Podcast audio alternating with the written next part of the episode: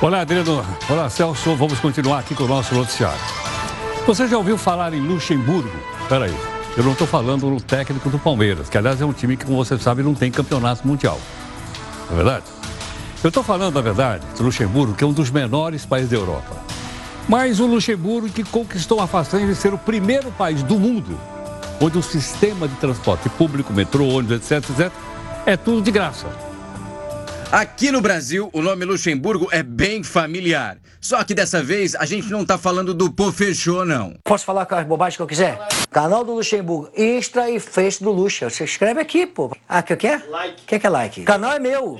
O centro das atenções é o Grão-Ducado de Luxemburgo.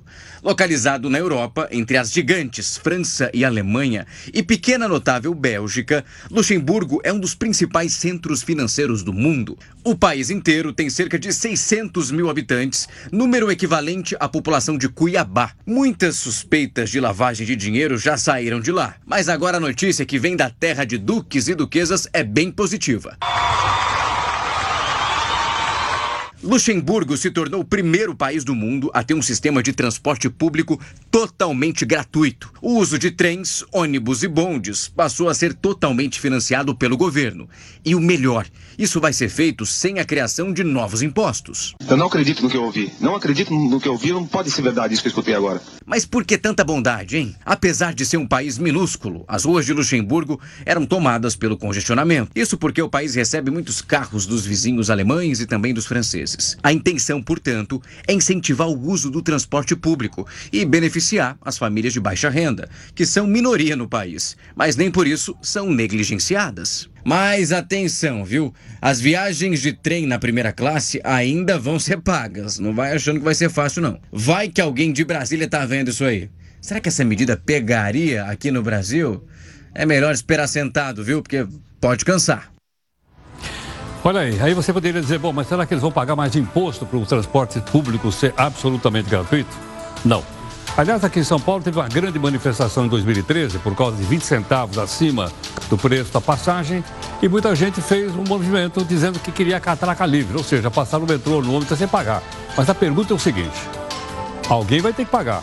Não sei quem foi que me falou que não existe almoço grátis. Em todo caso, lá existe. Eu pergunto para você o seguinte: você acha que seria possível aqui no Brasil, na nossa cidade, em São Paulo, Rio de Janeiro, Belo Horizonte, Salvador, enfim, o transporte ser absolutamente grátis? O que é que você acha disso?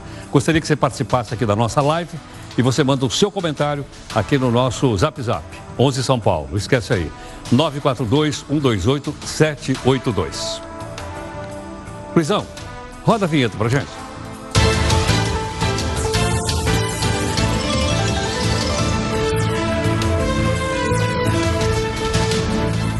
E olha, finalmente chegamos a uma conclusão no Congresso Nacional. Qual?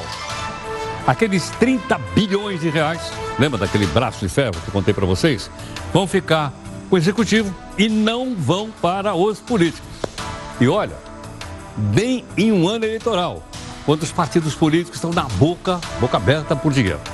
O Faísca, nosso anti-herói aqui do Jornal da Record News, foi flagrado lá no Congresso completamente irado. Por que razão?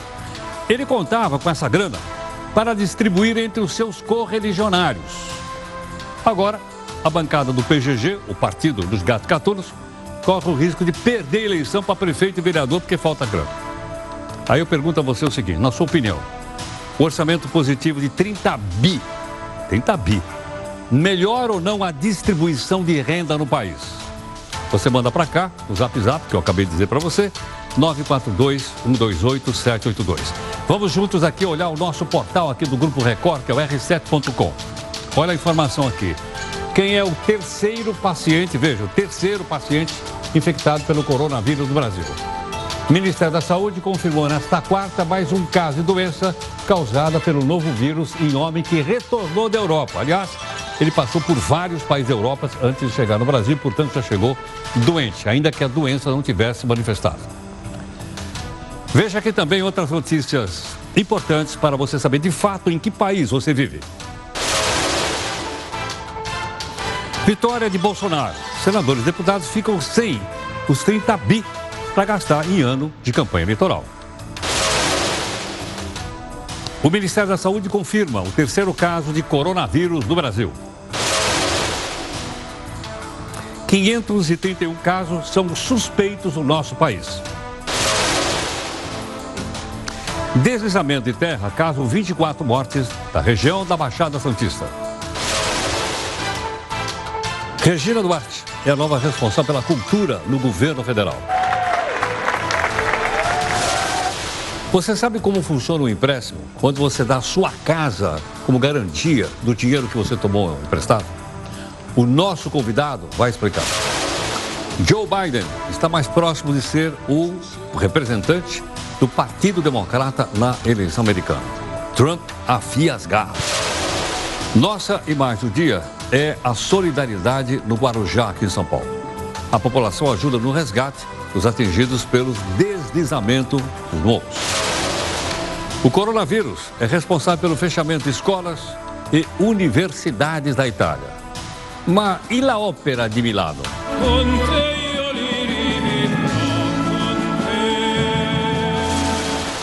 Para evitar a especulação, a França resolve tabelar o frasco do álcool gel e daquelas máscaras. Um pneu fura e monotrilho para. Parte da população está prejudicada. Ué, mas tem pneu ou tem trilho? Nosso convidado vai explicar. O país, Luxemburgo, libera catraca livre para todo mundo. Ninguém vai mais pagar transporte público. Na sua opinião, você acha que isso seria possível aqui no Brasil ou não? Manda sua opinião para mim. Pode ser no 11 São Paulo. 942-128-782. Vou repetir. 942-128-782. Influenciadora é condenada por prática de estelionato. Vendia produtos da moda e não entregava. Qual o poder que tem uma influencer? É possível colocar o nome dos pais adotivos na certidão de nascimento? O nosso entrevistado explica. A qualidade do produto ajuda a Petrobras a bater recorde de exportação de petróleo. A gaveta do jornal da Record News. Faz dois anos do roubo de 20 milhões de reais no aeroporto de Viracopos. E até agora, ninguém foi preso. Atenção aí, família Bolsonaro. Agora, o Twitter vai ter story. muita treta, muita treta. São trigêmeos. Nasceram em Bengala. Ops, não, não. Foi no interior de São Paulo. E olha, tem já nome para cada um deles. Por acaso você vai querer adotar algum ou não? Você acompanha aqui o Jornal da Record News em multiplataforma você é nosso telespectador e internauta, mídias sociais, para você comentar, criticar, participar das lives. E cobrar da gente, busca de isenção e busca de interesse público.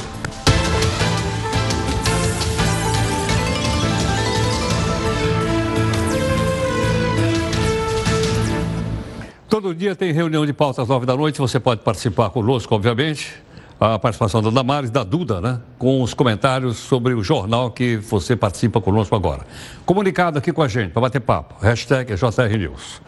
Bom, nós temos também aqui um desafio hoje, também muito interessante para você pensar um pouquinho. É de um cidadão chamado John Wooden. Ele diz assim: olha, não deixe que aquilo que você não pode fazer interfira naquilo que você deve fazer. Eu vou, eu vou, vou ler de novo. Não deixe que aquilo que você pode fazer interfira naquilo que você deve fazer. Né? É uma bela sacada, um belo uh, pensamento aí de John Wooden. Bom, nós temos acompanhado as fortes chuvas que atingiram a região da chamada Baixada Santista, Baixada Paulista e principalmente a região do Guarujá, que lá fica. Causaram mortes, muitos estragos na região, mas quem está aqui conosco é o porta-voz do Corpo de Bombeiros de São Paulo, que é o capitão Marcos Palumbo. Palumbo, muito obrigado pela gentileza, pela participação aqui no Jornal da Record News. Heródoto, é um grande trabalho que está sendo desenvolvido por várias instituições e nós temos aí ainda é, muito chão pela frente, infelizmente, nessa tragédia. Paulo, qual é, o, qual é o balanço de agora à noite aí na região da Baixada Santista? Olha, Heródoto, nós temos ah, os números oficiais, ainda procuramos por 25 pessoas e, infelizmente, nós já localizamos 24 pessoas em óbito. Cidade do Guarujá, nós temos a cidade de Santos e também de São, onde a, a maioria dessas pessoas estão no Guarujá. Opa, nós estamos com dificuldades de falar com o porta-voz do Corpo de Bombeiros de São Paulo, Marcos Palumbo. Ele está subindo a serra, ele, tá... ele até contou para a gente que estava vindo uh, da região de Santos para a região de São Paulo. Provavelmente ele deve ter entrado em algum túnel da estrada e por isso ele acabou de vir agora, por isso as notícias ficam mais fáceis da gente poder passar para ele. Ok, vamos tentar então um novo contato. Você tem acompanhado ao longo de todo o dia aqui as, uh, os fatos que, que envolvem esse, esse desbarrancamento que aconteceu lá. Marcos, por favor, podia repetir para a gente, então, o, qual é o balanço mais recente feito pelo Corpo de Bombeiro aí na Baixada? Olha, Heródoto, nós temos 25 pessoas que nós estamos ainda procurando e 24 pessoas que, infelizmente, foram encontradas em óbito. O município mais atingido foi o Guarujá e também a cidade de Santos e São Vicente. Palombo, há ainda esperança de se encontrar pessoas vivas debaixo, então, do, do, dessa lama toda que escorreu aí? Heródoto, nós estamos trabalhando até pelo menos as primeiras 48 horas pós-deslizamento com essa possibilidade, sim. Quem sabe uma célula de sobrevivência, algum local onde uma laje possa ter protegido alguma pessoa. Então, por isso que a gente faz um trabalho manual com retiradas de pequenas partes das peças que acabaram caindo, de é, pedras, rochas, lama, e isso a gente faz de uma maneira bem técnica para que a gente não altere esse cenário. Agora, Palumbo, há uma previsão até quando os bombeiros vão continuar trabalhando nessa região aí ou não? Heródoto, nós não temos uma previsão otimista. É, a gente não está falando ainda de tempo para terminar uma operação que ela é muito crítica. O cenário é muito desolador e também muito difícil de se trabalhar. Mas a gente com certeza pode falar de 10 a 15 dias, porque a, as áreas são muito extensas e a gente vai ter dificuldade para acesso em alguns locais. Marcos, eu vi também, a gente até estava mostrando imagens da participação da comunidade sob orientação dos bombeiros, obviamente, ajudando a retirar a lama. Quer dizer, é para a gente destacar essa solidariedade das pessoas que moram e estão aí nessa região? Eu comentava isso agora há pouco com as equipes, né? Eu estava há poucos minutos no Morro do Macá e a quantidade ali das pessoas e a população, a comunidade toda empenhando em ajudar o Corpo de Bombeiros. Eles conhecem os locais, eles sabem os atalhos, eles sabem onde as pessoas estavam. E isso é essencial para que a gente possa colocar, principalmente as cadelas de salvamento, conseguem perceber odores das vítimas e a gente fazer naquele ponto a, o, toda a busca, a escavação com a ajuda de todos, passando de balde em balde, retirando aquelas pequenas quantidades que podem sair com aquela com a condição que a gente tem de momento e também é, que a gente consiga evoluir na emergência. Isso é muito importante. As pessoas estão sendo localizadas, mas infelizmente não do jeito que a gente queria. Ok. Marcos, mais alguma informação que você gostaria de dar aqui para o pessoal que nos acompanha no Jornal da Record News? Heródoto, as equipes nos cinco pontos de atuação são 138 bombeiros, mais a Defesa Civil também, e também a Polícia Militar, Polícia Militar Ambiental, Guarda Civil Metropolitana ali do Guarujá. Nós temos uma operação que está sendo desencadeada eh, nessas cidades e a gente sabe que nós não podemos parar. Vamos tocar durante toda a madrugada para tentar localizar alguma vítima, pelo menos ali na parte da manhã, que a gente consiga ter novas notícias. Columbo, muito obrigado pela gentileza, em nome aqui do Jornal da Record News. Obrigado. Forte abraço. Igualmente, muito obrigado. Você acabou de ver aí o porta-voz do Corpo de Bombeiros de São Paulo, Marcos Palum, que está no local, vinha vindo então para São Paulo, gentilmente então nos atendeu para dar uma, uma geral em relação aos trabalhos que estão feitos. E você viu, inclusive, imagens da quantidade de pessoas que voluntariamente, sob orientação dos bombeiros, é lógico, mas voluntariamente ajudava a retirar a lama numa, na esperança que ele disse agora para a gente e que possam ainda encontrar pessoas vivas nesse desabamento. Bom, tem um outro assunto também que é bastante importante, nós estamos acompanhando diretamente dos Estados Unidos. Né? Quem está então conosco aqui mais uma vez para participar e também comentar a corrida presidencial nos Estados Unidos é a jornalista Heloísa Vilela. Elo, boa noite. Obrigado pela, por participação aqui no Jornal da Record News. É sempre um prazer, Heródoto. Elo, acho que a pergunta que todo mundo aqui gostaria de fazer para você. Com o resultado de ontem, já está definido quem é o candidato do Partido Democrata ou ainda tem muita água para passar debaixo da ponte? Olha, eu acho que tem um pouco de água. Eu não diria que tem muita água, mas tem um pouco de água para passar debaixo dessa ponte.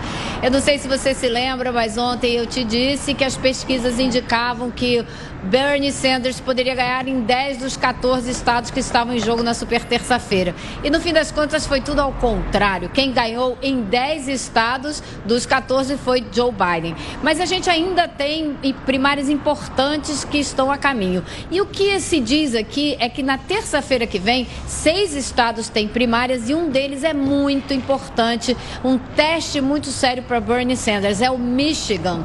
É um estado, como você sabe, onde está a cidade de Detroit Detroit é um estado que sofreu muito com a desindustrialização, é um estado onde os sindicatos têm muita importância e ele trabalha muito com esse eleitorado, né? o eleitorado trabalhador de, de empresas, de indústrias. Então é um, um, um teste importante, muito importante para ele. Se ele for mal em Michigan, a, a perspectiva dele vai piorar ainda mais. E depois, na terça-feira seguinte, são mais cinco estados. Então, aí, no prazo de uns 15 dias, eu acho que aí já vai dar para dizer se tem muita água, se tem pouca água, se acabou a água e ficou uma seca para o lado dele.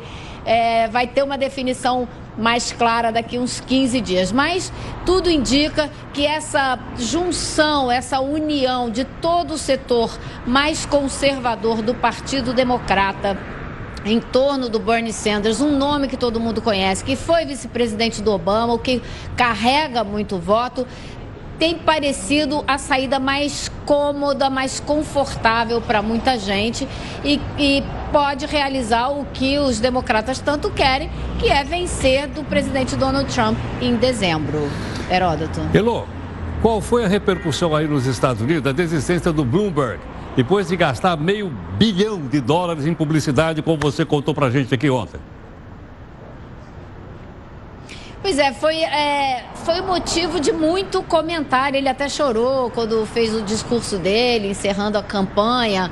É, agora ficou muita dúvida no ar, assim. Ele acreditou que jogar uma fortuna na campanha, entrar só na super terça poderia é, dar resultado. E no fim das contas isso não se provou real, verdadeiro. Agora a gente não pode esquecer também que antes da super terça-feira, dois dias antes, houve essa mudança toda nos bastidores do partido, uma pressão muito grande da direção do Partido Democrata para que os candidatos que saíram apoiassem Biden.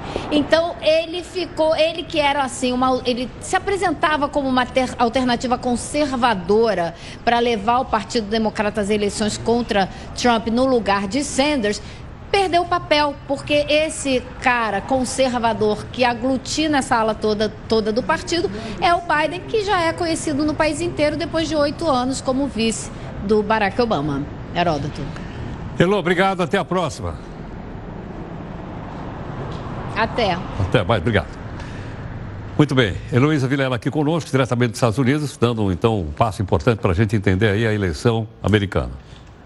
Parece ela falou que ainda tem água para passar debaixo da ponte, você viu lá, né? Mas parece que está definido o John Biden, como ela lembrou aí, vice do Obama, como candidato democrata para enfrentar a fera que está do outro lado. é aquela fera loira, ela, que é um cidadão chamado Trump, Donald Trump. Ela vai ser. O debate vai sair fumaça aí, pode esperar. Bom, o Congresso Nacional do Brasil se reuniram nessa quarta para discutir o que? Os vetos do presidente Jair Bolsonaro. Estava uma expectativa muito grande. Tanto se viu aqui, até na abertura, o Faísca estava nessa.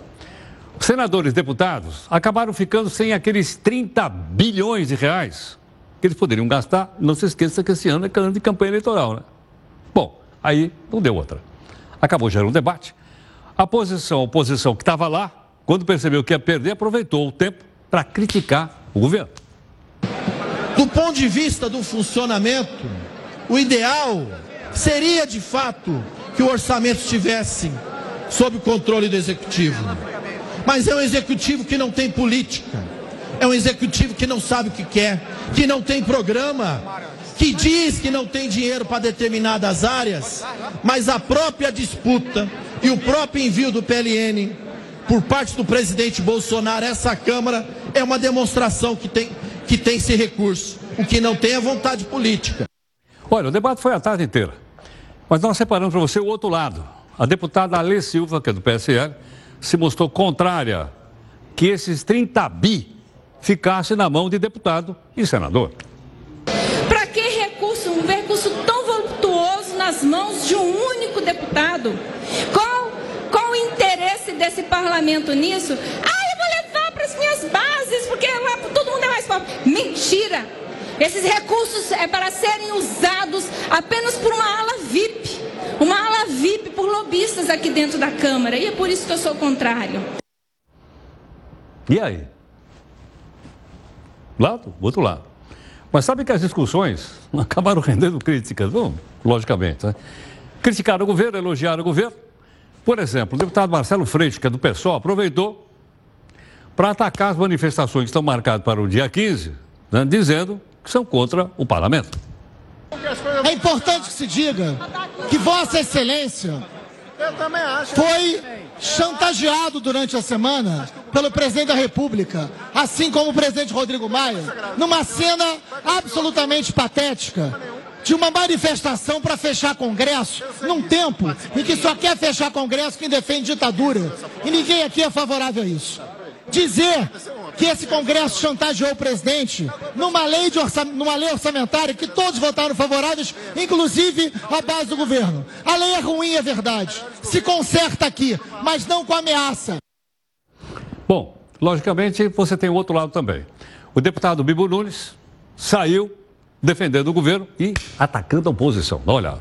Fico surpreso com a oposição desta casa que está se tornando uma oposição psicótica. Está chegando a um ponto quase que de insanidade. É impressionante, a cada dez palavras se fala Bolsonaro. É só o que fala a oposição. Quando acordam, enxergam Bolsonaro. Vai dormir, no travesseiro enxerga Bolsonaro. Está virando uma paranoia. E a oposição, conclamo vocês da oposição, se vocês querem fazer um protesto, vão vocês da oposição para as ruas. E aí? Está aí então um embate, apenas um, um, um, pouco dele, porque o debate foi a tarde toda, para você ter uma ideia que está bastante animado, oposição de um lado, situação do outro, governo de um lado, oposição do outro, porque isso faz parte do ambiente democrático. E o Brasil é um país democrático e nós todos queremos que ele continue sendo um país democrático, com um Congresso aberto, Supremo Tribunal, é, é, tudo funcionando direitinho.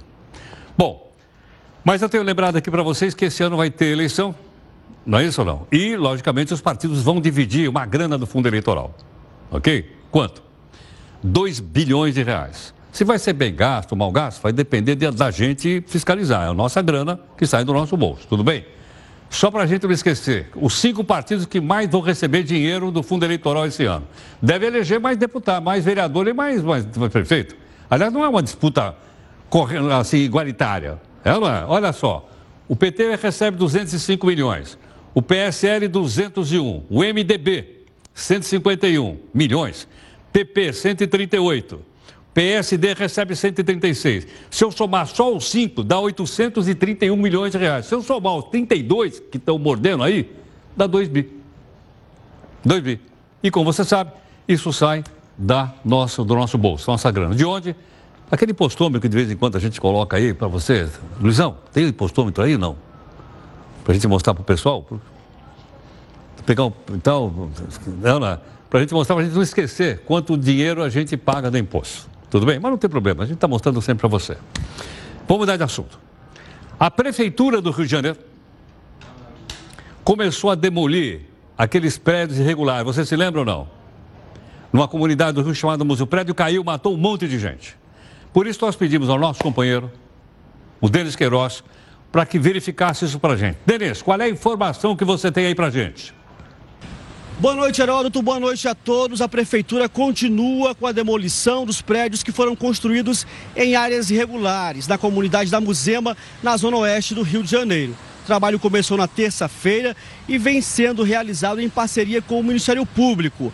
A intenção inicial é demolir cinco prédios que estão sendo construídos e estão vazios. Eles estão localizados no mesmo condomínio onde, ano passado, dois prédios caíram que também eram clandestinos, matando 24 pessoas. De acordo com a polícia, as construções estão em áreas de risco, apresentam falhas técnicas e foram construídas pela milícia que domina a região. As pessoas são atraídas por esses prédios porque o preço fica bem abaixo do mercado. Só que o prejuízo acaba sendo incalculável, como a gente viu no ano passado. Heródoto, é com você. Grato. Eu estava olhando ali a imagem que o deles mostrou agora. Você viu a quantidade de fio que tinha pendurado naqueles postes ou não? Uma coisa, será que é gato? Sim, mas tem gatos e gatos. Tem um gato que é o Faísca, que é o jornal, não se misturar com aquele outros gatos lá. Bom, você é nosso telespectador e internauta e nós vamos para a primeira live do jornal. Nessa live você pode fazer os comentários que a gente está pedindo que você faça em função, se é possível, liberar o transporte público ser graça para todo mundo, ok?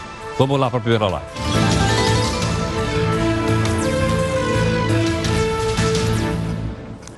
Bom, nós já mostramos aqui no jornal algumas notícias falsas que surgiram com a epidemia do coronavírus. Como elas não param de aparecer, eu acho que é um faz parte de uma prestação de serviço, da gente deixar claro para você sobre o que é real e o que é fake news ou mentira, se você quiser. Dá uma olhadinha no telão que a gente fez aqui. Está aqui no nosso telão mágico. Vamos lá. Notícias falsas sobre o coronavírus. Chá de erva doce cura o coronavírus? Não. Não, não, não cura, não. Né? Nada. Existem remédios específicos contra o coronavírus? Até agora, não. Não existe nenhum medicamento específico. Então, não tem remédio e chazinho de erva doce também não. Erva doce é bom em algumas coisas, mas infelizmente não cura. Ok? Mais uma prestação de serviço para você poder comparar uma coisa com a outra. Vamos mudar então o nosso telão aí. Vamos lá. Notícias falsas. O coronavírus não sobrevive ao calor? Se o vírus estiver em um ambiente com temperaturas altas, pode durar menos tempo, mas continua sendo capaz de causar infecções. É favorável para nós o calor? É. Mas ele pode contaminar? Pode, de acordo com o Ministério da Saúde, que é a nossa fonte aqui. Tudo bem? Então, são essas questões básicas, fundamentais, que você pode acompanhar. Bom, o coronavírus, inclusive, levou a aviação a encolher. A Latam não está voando para Milão. Eu vi hoje a Lufthansa, que é aquela empresa alemã, parou também. O pessoal está parando um pouco. Por quê? Porque a demanda de passagem despencou. Né? Cresceu, caiu bem. Alguns dizem que foi é, 2% em relação ao mesmo período do ano passado, mas ainda isso não está consolidado. A Associação Internacional de Transportes explicou que o impacto causado pelo coronavírus pode ser pior nos próximos meses na aviação, já que as maiores restrições de viagem à China começaram depois do dia 23 de janeiro. E muitas empresas já suspenderam é, voos para a China. Né? Que tem um, vamos dizer, um grande mercado, logicamente, de passageiros. Uma outra questão que a gente queria é, contar para você. É possível não eu pegar a minha casa e dar a minha casa em garantia para conseguir o um empréstimo? Agora, problema aqui é o seguinte, mas eu não consegui ainda pagar a minha casa inteira. Ainda assim eu posso oferecê-la como garantia? Nós convidamos aqui o advogado Dr. Marcelo Tapai, que é especialista em direito imobiliário, para conversar um pouco conosco. Marcelo, muito obrigado pela gentileza, pela participação aqui no Jornal da Record News. Eu é que agradeço o convite e é sempre um prazer poder atendê-los. Muito obrigado. Marcelo, então como é que funciona esse financiamento no qual o meu imóvel é, vamos dizer assim, é o fator de garantia para o empréstimo que eu vou pedir? Hoje em dia, só imóveis quitados podem servir de é, é, garantia para o empréstimo. Então, existe um, uma questão que é a pessoa que tem um imóvel financiado que não esteja totalmente quitado, ela não pode dar esse imóvel em garantia para empréstimos. Porém, existe um movimento dos bancos, do Banco Central, para mudar essa, essa legislação e para mudar essa história, para permitir que pessoas possam dar esse imóvel em garantia e empréstimos, mesmo que não estejam quitados, e além disso, que possam pegar mais de um empréstimo com o mesmo imóvel como garantia. Entendo. Agora, caso suponha que aconteceu qualquer coisa, ele não pode pagar. Quer dizer, o imóvel sofre duas penhoras, a do financiamento e do empréstimo que ele não pagou? Atualmente isso não é possível, porque o imóvel ele vai servir de garantia só para o financiamento e ele não pode ser dado em garantia para para um outro empréstimo qualquer. Uh, mas em qualquer caso que a pessoa não possa pagar a parcela, seja do financiamento, seja do empréstimo pessoal, ou seja qualquer tipo de negociação financeira cujo imóvel é a garantia, ele certamente vai ser retomado pela instituição financeira, vai ser vendido para pagar essa dívida. Então, empréstimos cuja a garantia seja o imóvel, eles têm que ser muito bem pensados para que a pessoa futuramente não perca, além do, do dinheiro, o lugar onde morar, porque não existe nenhuma garantia nesse, nesse caso Aquela, tem muita gente que pensa que o imóvel, o único imóvel da família é empenhorável, etc, etc, que para outro tipo de dívida é verdadeiro. Nesse caso, quando o imóvel é a garantia, ele pode ser sim penhorado, ele pode ser vendido para pagar a dívida. Agora, Marcelo, na sua opinião, isso pode tumultuar as coisas ou não?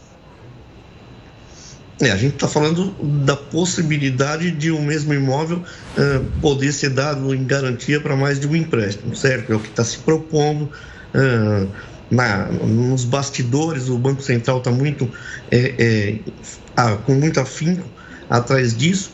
Eu vejo que é, você banalizar a, o financiamento, qualquer que seja, os empréstimos, qualquer que sejam, e, e dar esse imóvel em garantia, isso é, uma, é, um, é um grande risco para os consumidores. É muito bom para os bancos, que vão conseguir ter uma garantia maior de conseguir receber aquilo que eles emprestaram, mas para o consumidor é muito perigoso, porque isso vai fomentar o superendividamento. Nós sabemos que as pessoas nem sempre pegam empréstimos porque é, é, querem é, dinheiro a mais, mas é porque precisam. Agora, quando eu não consigo uh, dar o meu imóvel como garantia, eu vou ter que me virar de outra forma. Por exemplo, os bancos estão dizendo que nesse tipo de modalidade de, de empréstimo, os juros serão muito menores, estão prometendo um juro muito menor. Então, existe um risco, sim, da pessoa, quando for comprar um carro, por exemplo, ao invés dela financiar o carro, ela pegar um empréstimo cuja a garantia é a casa própria, paga esse carro à vista e depois fica pagando a parcela da casa. Ocorre que, se ela não tiver, se tiver algum contratempo no meio do caminho e não conseguir pagar esse financiamento, ela vai perder a casa. Então, é, é, por mais barato que seja o financiamento, o risco envolvido é muito grande. É, é, claro que não é bom perder nada, mas se eu tiver que deixar de pagar um financiamento e colocar algo em risco, que seja o carro. Perfeitamente. Marcelo, muito grato pela sua gentileza, por atender aqui o Jornal da Record News. Muito obrigado. Eu é que agradeço, é, é sempre um prazer poder atendê-los. Muito obrigado. Doutor Marcelo Tapaz, especialista em direito imobiliário, você viu o que ele disse, né? Caso isso venha a acontecer, como ele contou, está tá no bastidor ainda do Banco Central, não, não existe isso ainda. Caso venha a acontecer, o risco é muito grande, porque você põe um imóvel, seu imóvel em risco. E ele lembrou um, agora um exemplo muito interessante. Eu tenho a minha casa, não consegui pagar inteiro, estou pagando, mas eu quero comprar um carro. Como eu sei que se eu colocar minha casa de novo, pegar um novo empréstimo, o juro vai ser mais barato, eu pego o dinheiro e compro um carro com o juro mais barato. Mas se acontecer alguma coisa no meio do caminho, eu perco a casa. Entenderam ou não? Então, vamos prestar bastante atenção, porque os bancos estão né, secos para entrar nessa aí. Ok? A gente pode até entrar com o máximo cuidado possível. O influenciador digital Chay Victório, ou A, perdão, influenciadora, é que está em inglês, em inglês é influencer. E eu, em inglês eu não entendo nada. Ela foi condenada a 116 anos de cadeia. Crime, estelionato. Como assim? Ela era sócia de uma loja online que vendia produtos que nunca chegavam até os consumidores. Mas aí surgiu a seguinte discussão de pauta aqui à tarde. O que é que é exatamente um influenciador digital? Influenciar pessoas não é um fenômeno novo, sempre existiu. No final do século XIX, o sorriso carismático de Nancy Green fez uma marca de massa de panquecas receber mais de 50 mil pedidos nos Estados Unidos. A ex-escrava, que era uma excelente cozinheira e encantava multidões pela sua facilidade de contar histórias, teve o seu rosto estampado na embalagem do produto e representou a marca até o fim de sua vida. Nancy era uma influenciadora mas não tinha um celular na mão. No Brasil, nos anos 80, Carlos Moreno e Sebastião Fonseca representaram a Bombril e CIA. E aproximar um público dessas marcas. As pessoas se sentiam representadas pelos personagens escolhidos e esperavam sempre pela próxima propaganda de ambas as empresas. Eles eram influenciadores, mas ainda não eram digitais. Com o avanço da tecnologia e a evolução das formas de comunicação na internet, influenciar pessoas se tornou ainda mais fácil. Pessoas desconhecidas passaram não só a produzir conteúdo e publicar nas redes sociais, como também começaram a criar conexões com seus públicos. Ter conhecimento sobre determinado assunto deu a esses criadores de conteúdo o poder de influenciar suas audiências a partir de suas opiniões e conteúdos postados.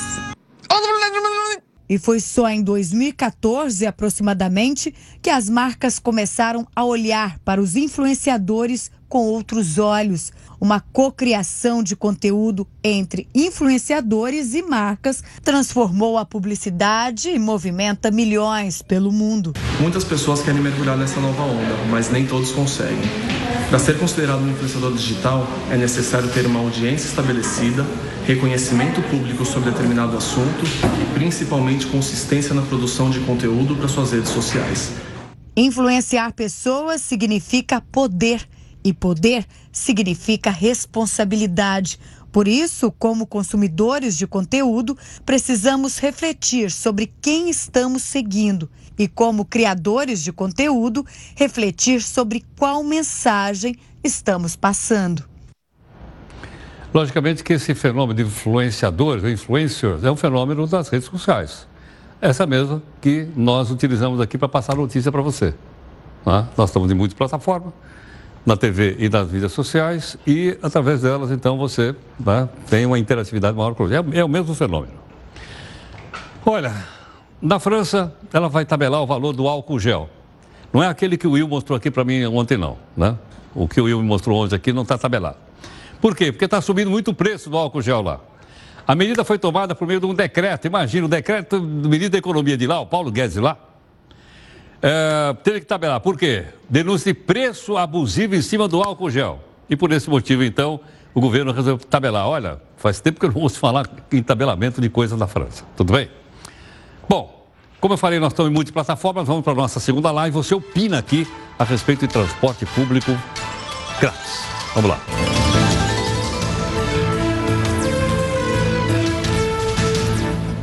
Olha, nós mostramos agora um pouquinho para você aqui dentro do jornal que houve, vamos dizer, um embate grande entre a oposição e a situação por causa do veto do presidente Bolsonaro, entre eles aquela questão dos 30 bi, que, como você viu, acabou ficando na mão do Executivo e não na mão do Congresso. Mas outros assuntos foram discutidos também hoje no, no, no, no, no Congresso. Entre eles foi a participação das universidades particulares naquele exame chamado Revalida Aquele que torna obrigatório, o cidadão fez curso de medicina no exterior, para entrar no Brasil tem que fazer o revalida. Bom, o que acontece? Aí o assunto foi mantido, o pessoal começou a discutir e, logicamente, também extravasou. Você uma ideia, deu até confusão para discutir o tal do Levalida. Eu vou ter que abrir mão do que a gente conseguiu aprovar no plenário, que a gente Contraditar a questão de ordem, porque... Ministro, só um minuto que eu vou abrir a votação. Para ele ficar fazendo discurso aí. Confio tá no senhor, presidente. Confio no senhor para conduzir a votação, liberar a orientação das bancadas, porque o que nós estamos ouvindo é orientação de bancada no microfone, presidente. Bom, agora o outro lado. A deputada Soraya, do PSL, defendeu que tem que ser mantido um veto feito pelo presidente Bolsonaro. Nós não somos contra os médicos do exterior formados virem para o Brasil. Nós somos a favor que esses médicos sejam bem avaliados, para não botar em risco a população brasileira. O que eu não quero para mim, eu não quero para o povo brasileiro. Bom, já o deputado Expedito Neto foi contra o veto. Vamos lá. Aqui não tem ninguém defendendo corporação, aqui não. Aqui não tem ninguém defendendo gente rica, não. Aqui tem, tem pessoas defendendo a população que precisa. Assim como vocês não sabem o que é passar dificuldade, mas deveriam. Esperam que o parente de vocês um dia não precise de médico. Lá no interior, lá onde médico não quer trabalhar. Tá aí, a discussão foi por aí afora. Ora, já faz cinco dias que os trens do monotrilho, da chamada linha prata aqui em São Paulo, pararam. E uma coisa que nos chamou a atenção: parou porque estourou o pneu.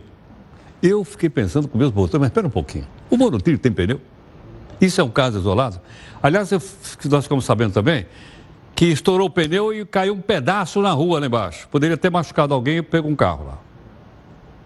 Bom, para a gente poder entender essa história toda, nós pedimos aqui a participação do engenheiro de tráfego da PIB Associado, que é o engenheiro Paulo Balcatrucci, gentilmente conversando conosco. Paulo, obrigado por atender aqui o Jornal da Record News.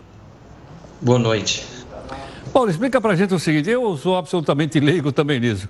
Quando falava em monotrilho, eu achava que tinha trilho. Aí eu descobri que tem, tem pneu? Tem pneu, monotrilho tem pneu. Tem alguns monotrilhos que tem trilhos, mas outros têm pneus. O nosso modelo tem pneu. E qual é o melhor?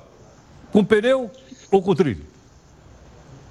Os dois são sistemas diferentes, né? É um modo de transporte de média capacidade e é, são vantagens diferentes. É, o, o monotrilho com base de pneus ele, ele simplesmente é um, é um modelo bastante utilizado no mundo inteiro, em cidades na China é, e na Ásia em geral, que transporta o volume de passageiros que São Paulo, é, na, na, nos, nos, modelos, estava imaginando transportar, por volta de até 500, 600 mil passageiros por dia.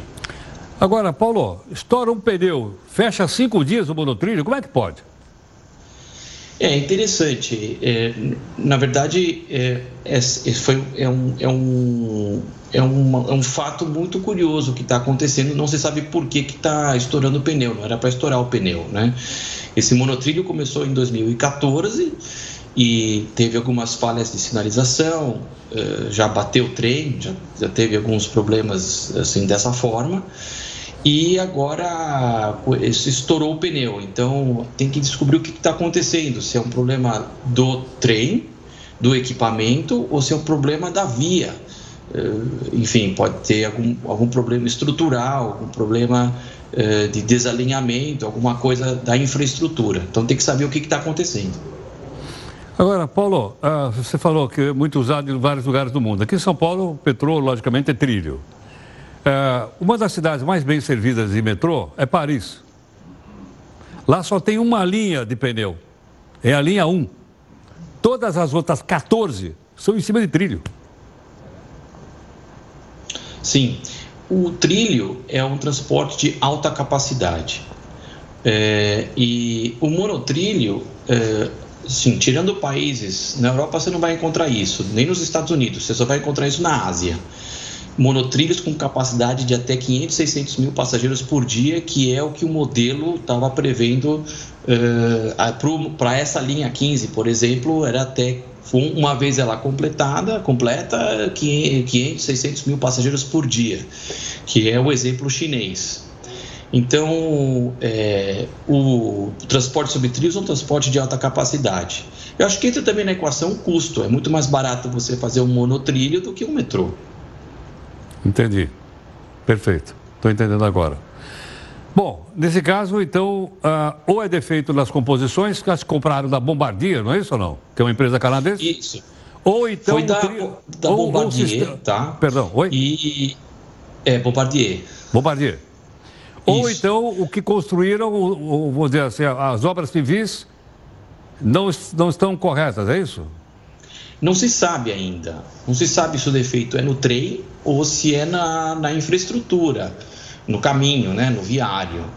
É, então, é, é, muito cedo para tirar uma conclusão, mas para o metrô é, cancelar todos os trens, todos os, os, né, as composições, é porque alguma coisa grave está acontecendo e tem risco. Então, eles cancelaram totalmente a a, a operação, né? Isso me lembra o que a gente chama no jargão técnico de é, curva da banheira. O que, que é a curva da banheira, né? Então, você compra um equipamento e ele tem uma vida útil, certo? No começo, quando você vai operar esse equipamento, ele tem uma taxa elevada de falhas, devido a problema de fabricação, instalação inadequada, componente defeituoso, montagem incorreta. Então essa fase, essa primeira fase é chamada de mortalidade infantil no jargão. Com o passar do tempo, essas falhas são corrigidas e o equipamento entra num patamar de estabilidade, com uma taxa de falhas constante.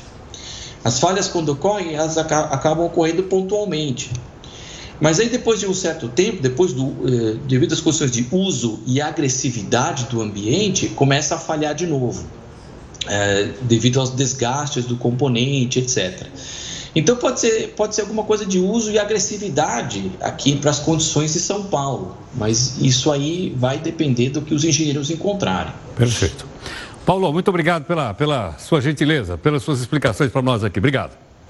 Boa noite. Boa noite, muito obrigado. O engenheiro Paulo Balkachuk. Bom, é, são várias as possibilidades que ainda tem que ser avaliadas, logicamente. Agora, é o seguinte, são cinco dias parados eu não vi até agora, posso enganado, eu não vi até agora o metrô falar nada. Não disse coisa nenhuma o metrô. E o metrô? O metrô tem que, tem que dizer, é, está parado. Por que está parado? Porque você imaginou já o prejuízo disso ou não? Cinco dias parado o metrô, naquela região. E aí o pessoal que mora lá no Ponta, cidade de Tiradentes. Ah, tem o Paes. O Paes é ônibus. E o pessoal leva muito mais tempo. E aí? E ninguém fala nada. Então, se o metrô quiser mandar uma nota, ela quiser explicar, para o público entender, está, logicamente, preservado o espaço, como sempre, aqui no jornal. Tudo bem? Bom, você também opina aqui na nossa live, você que é nosso telespectador internauta, vamos então para a nossa live. Já que nós estamos falando de transporte público, vamos opinar aqui sobre o transporte público poderia ser grátis também no nosso país e na nossa cidade.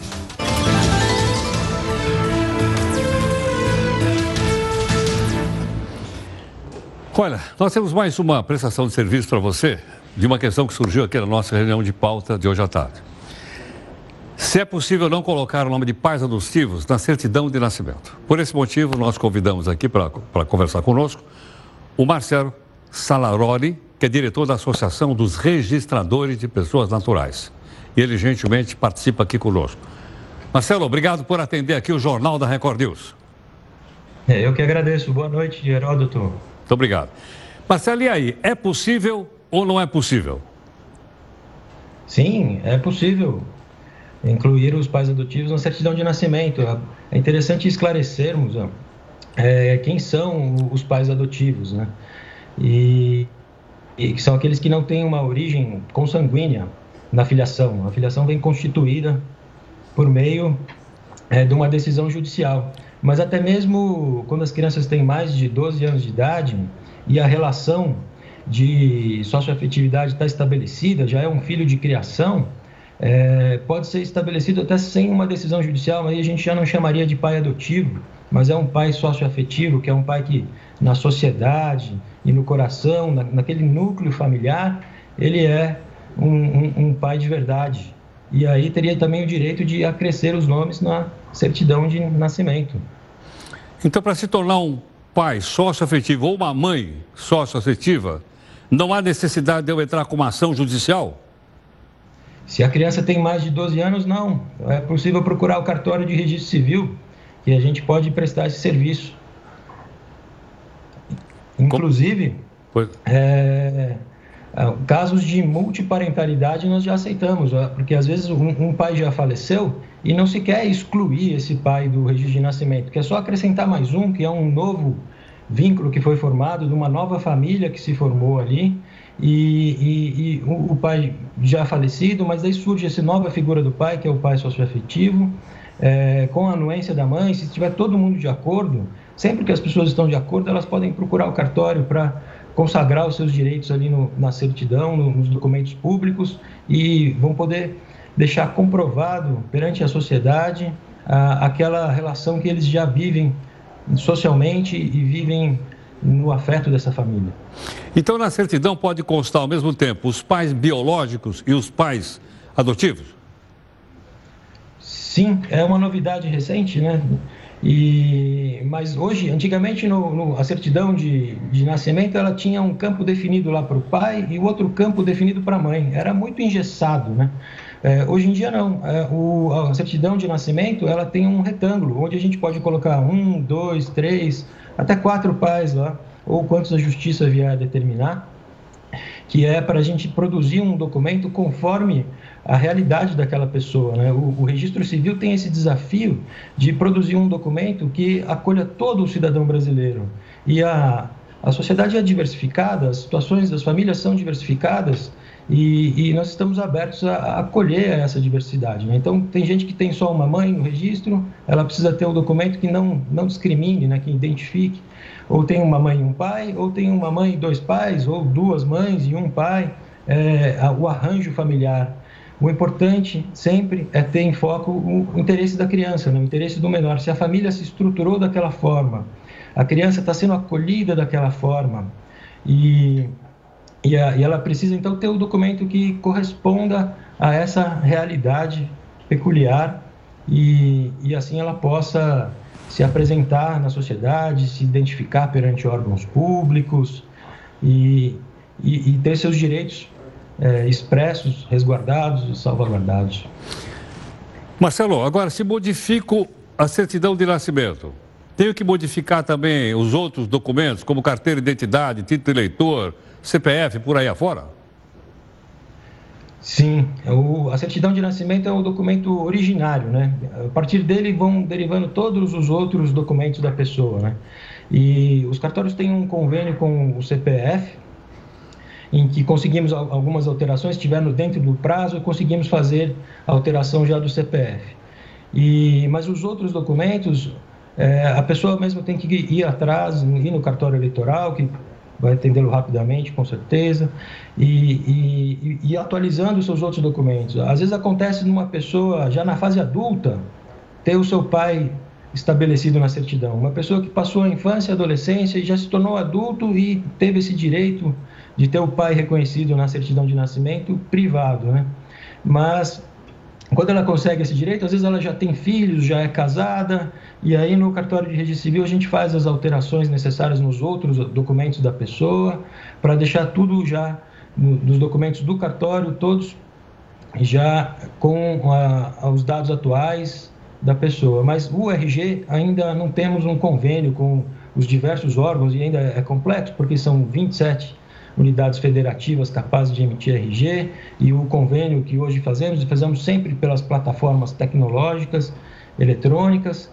É, ainda não temos convênios com esses órgãos, mas é, gostaríamos muito de ter e para facilitar a vida do cidadão, que se fosse uma vez já alterasse o nome lá no cartório, que é um primeiro lugar para ele alterar o nome, a partir dali conseguisse fazer as outras alterações automaticamente. Perfeito. Então, o RG, a carteira de identidade.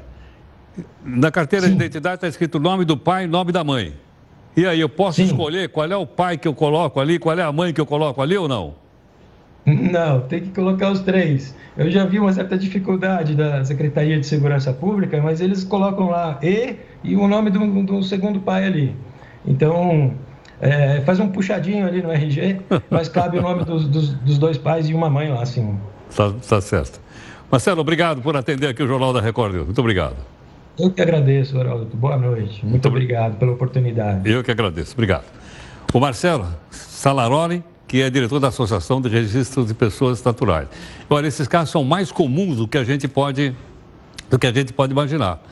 A, a, a, sociedade muda muito rapidamente, os relacionamentos também muito. E ele falou de uma coisa muito importante ali, que é a adoção socioafetiva, que pode ser feita a qualquer momento de adotar sócio afetivo e muda o documento. E não precisa nem ir no fórum, como ele acabou de dizer, vai no cartório é? e faz essa chamada adoção sócio-afetiva.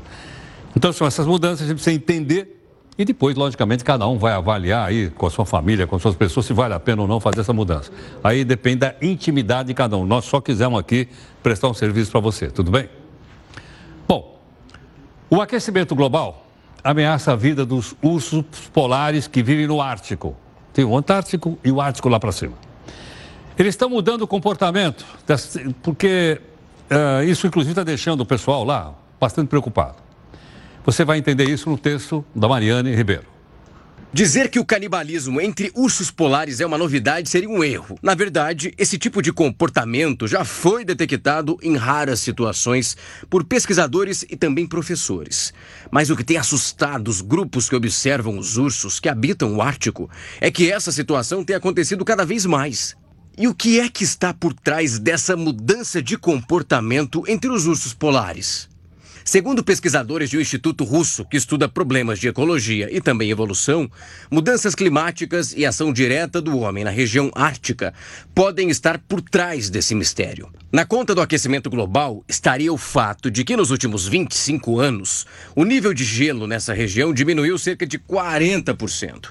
Com isso, a presença de focas e peixes, que são os principais alimentos dos ursos, também acabou caindo. E esse conjunto de fatores faz com que eles fiquem confinados naquelas áreas costeiras e aos arquipélagos de alta latitude, e no momento de fome, eles ataquem fêmeas e até os filhotinhos. Pelo lado do homem, o que os pesquisadores estão observando é que a área onde os ursos polares costumavam caçar se tornou uma rota bem movimentada de navios carregados com gás liquefeito, sempre com uma atividade intensa de trabalhadores da área do petróleo e os funcionários do Ministério da Defesa da Rússia. Isso sem falar da destruição do gelo dessa área, que também provoca uma mudança no comportamento dos próprios ursos. Essa relação difícil entre homens e ursos na região já vinha sendo notada há uns meses. Tem sido comum nos últimos tempos registrar ursos perambulando por assentamentos urbanos ou até invadindo os lixões para buscar comida.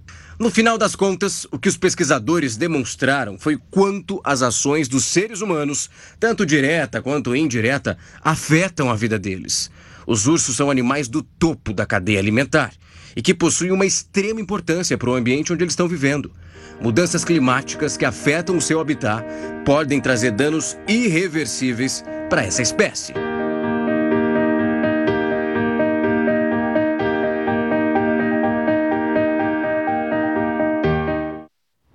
Vocês viram como aquele urso está magrinho ou não?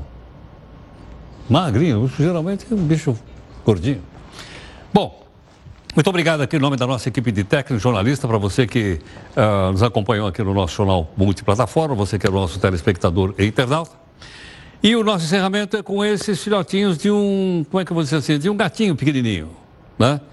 Eles foram, nasceram aqui no zooparque no interior de São Paulo, em Itatiba, né? E os bichinhos, logicamente, né, são bonitinhos, mas são tigres, dá uma olhada. chegou